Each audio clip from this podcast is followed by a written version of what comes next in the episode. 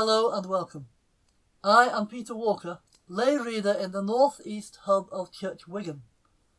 I have chosen for my reflection a passage from the book of Daniel, a story of people refusing to compromise their faith even in the face of death.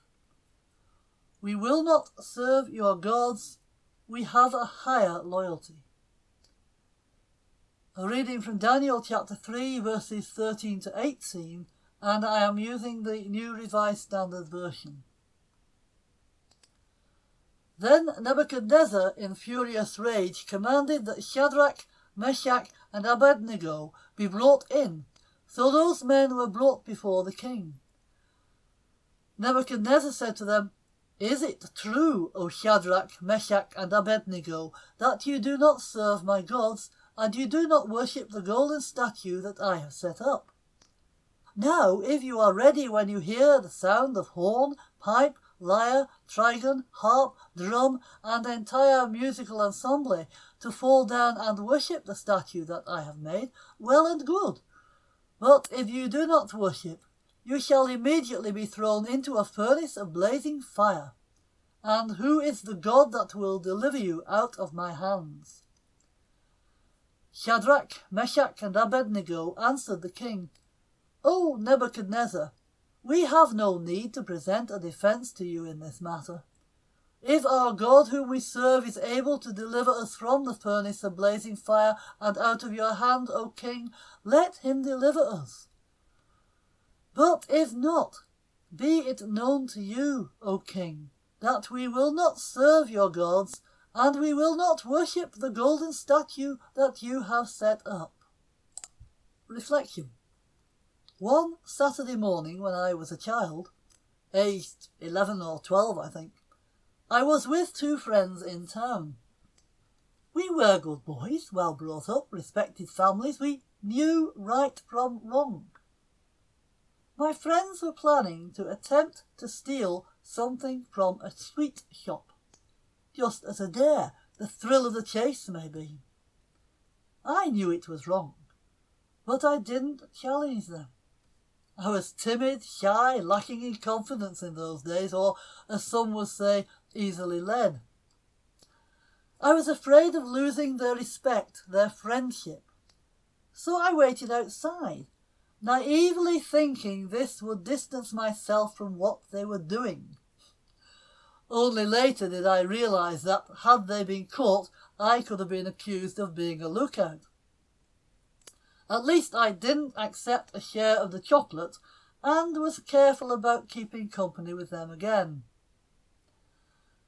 Daniel and his three friends, Hananiah, Mishael, and Azariah, had been taken captive as slaves to Babylon by King Nebuchadnezzar following the fall of Jerusalem.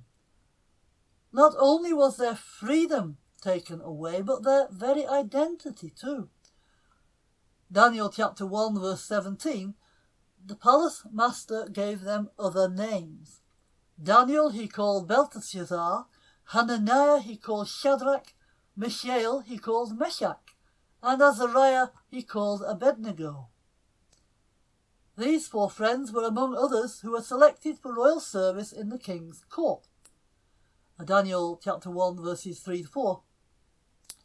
Then the king commanded his palace master, Ashpenaz, to bring some of the Israelites of the royal family and of the nobility, young men without physical defect and handsome, versed in every branch of wisdom, endowed with knowledge and insight, and competent to serve in the king's palace.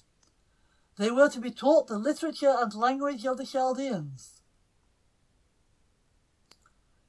All through this time they refused to compromise their faith, and grew in wisdom and knowledge, gaining the respect of the king and all in the court. Now, sometime later, King Nebuchadnezzar had a bad dream.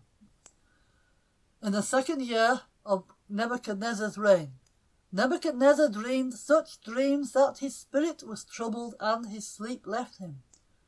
So the king commanded that the magicians, the enchanters, the sorcerers, and the Chaldeans be summoned to tell the king his dreams. When they came in and stood before the king, he said to them, I have had such a dream that my spirit is troubled by the desire to understand it. The Chaldeans said to the king in Aramaic, O king, live for ever. Tell your servants the dream, and we will reveal the interpretation. The king answered the Chaldeans, This is a public decree.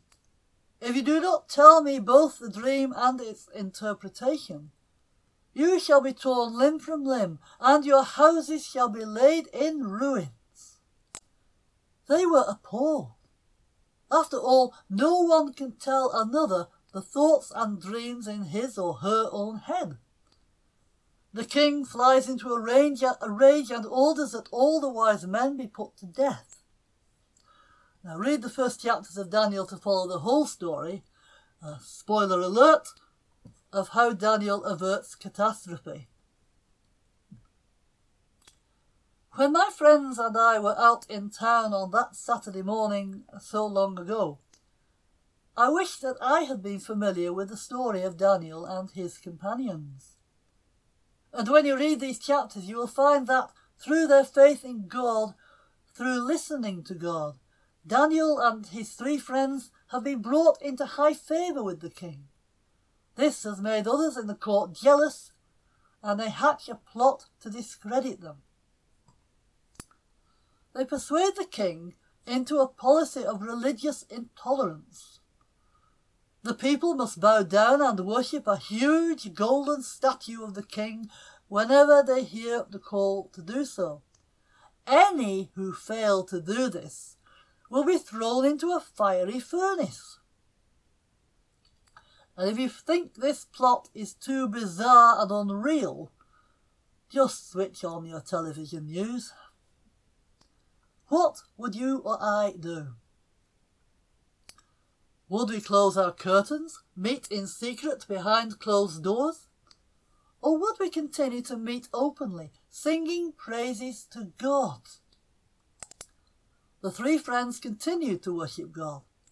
They were reported and brought before the king. The king offers them mercy, even now, if they will repent and serve false gods. There is so much in their story, not only of how to hold on to your faith even in the threat of death, but how to respond to the threat calmly and reasonably. Daniel chapter 3, verses 17 to 18. If our God, whom we serve, is able to deliver us from the furnace of blazing fire and out of your hand, O king, let him deliver us. But if not, be it known to you, O king, that we will not serve your gods, and we will not worship the golden statue that you have set up. The king is enraged. After all he has done for these young men, they throw it back in his face. In his fury, he commands that the furnace be heated up to ten times its safe temperature. So hot that the men who throw them into the fire are consumed by the flames, but not the three friends. And to everyone's amazement, there appears to be another figure in there with them, talking to them. The story continues and eventually brings Nebuchadnezzar to worship the one true God. And after that we have the writing on the wall and Daniel's in the lion's den. But you can read that for yourselves. Daniel and his three friends worked with their captors. They accepted their situation, but they did not compromise their faith. We may not think we face challenges to our faith in our own society, but are there areas where we compromise, where we stay outside the shop, rather than saying, Why do you want to do that? You know it is wrong. Lord, when I face challenges to my faith, may I be like Daniel and his three friends, answering respectfully and wisely putting my trust in you, whether you deliver me in this life or not, knowing that no power on earth can separate me from your love.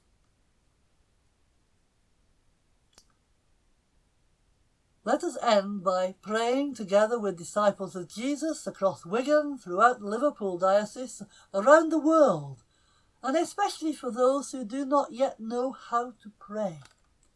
In the words that Jesus taught us Our Father in heaven, hallowed be your name. Your kingdom come. Your will be done on earth as in heaven. Give us today our daily bread. Forgive us our sins, as we forgive those who sin against us. Lead us not into temptation, but deliver us from evil.